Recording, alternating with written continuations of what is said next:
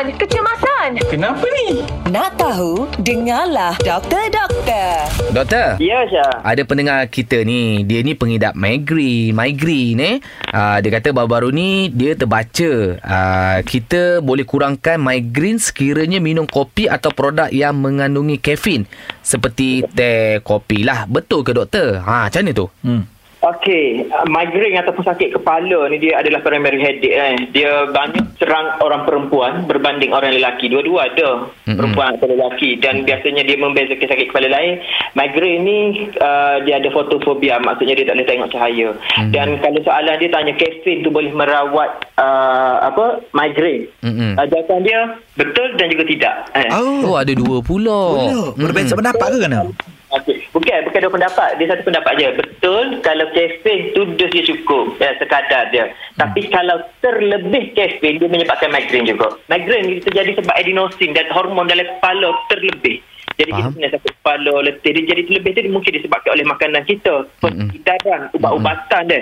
Atau psikologi, kita kemurungan uh, ataupun stres. Mm-mm. Ataupun dia terlalu relax pun dia boleh jadi migraine juga. Eh. Dan bila terlalu relax, adenosin dalam kepala akan keluar. Atau terlalu stres, adenosin akan dirembeskan menyebabkan kita stres. Kita kita akan jadi migraine. Hmm. Jadi kafein ni dia block reseptor yang menerima adenosin tu. Jadi migraine tu akan berkurangan.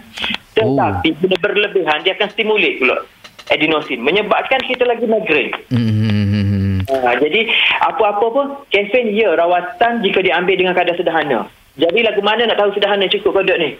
Ah, macam mana tu doktor? Maknanya kita ah, belah pagi je ke ataupun Ha. dah tak boleh dah minum? Kalau minum pagi tak boleh minum ah, petang tak boleh minum dah. Dia berbeza itu manusia tapi average dia dua kali sehari satu gel, satu cawan tu dah cukup sebenarnya. Eh, tapi, tapi dia bergantung juga pada individu-individu. Ada Betul. setengah tidak cukup.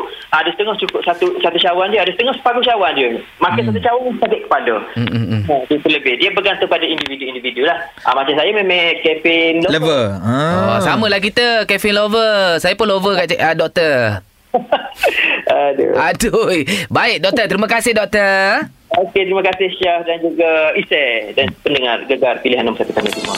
Oh, macam tu ke doktor? Nak tahu lagi tentang kesihatan? Dengarkan di Gekar Pagi setiap Ahad hingga Kamis pada pukul 7.20 pagi bersama Syah dan Izzet.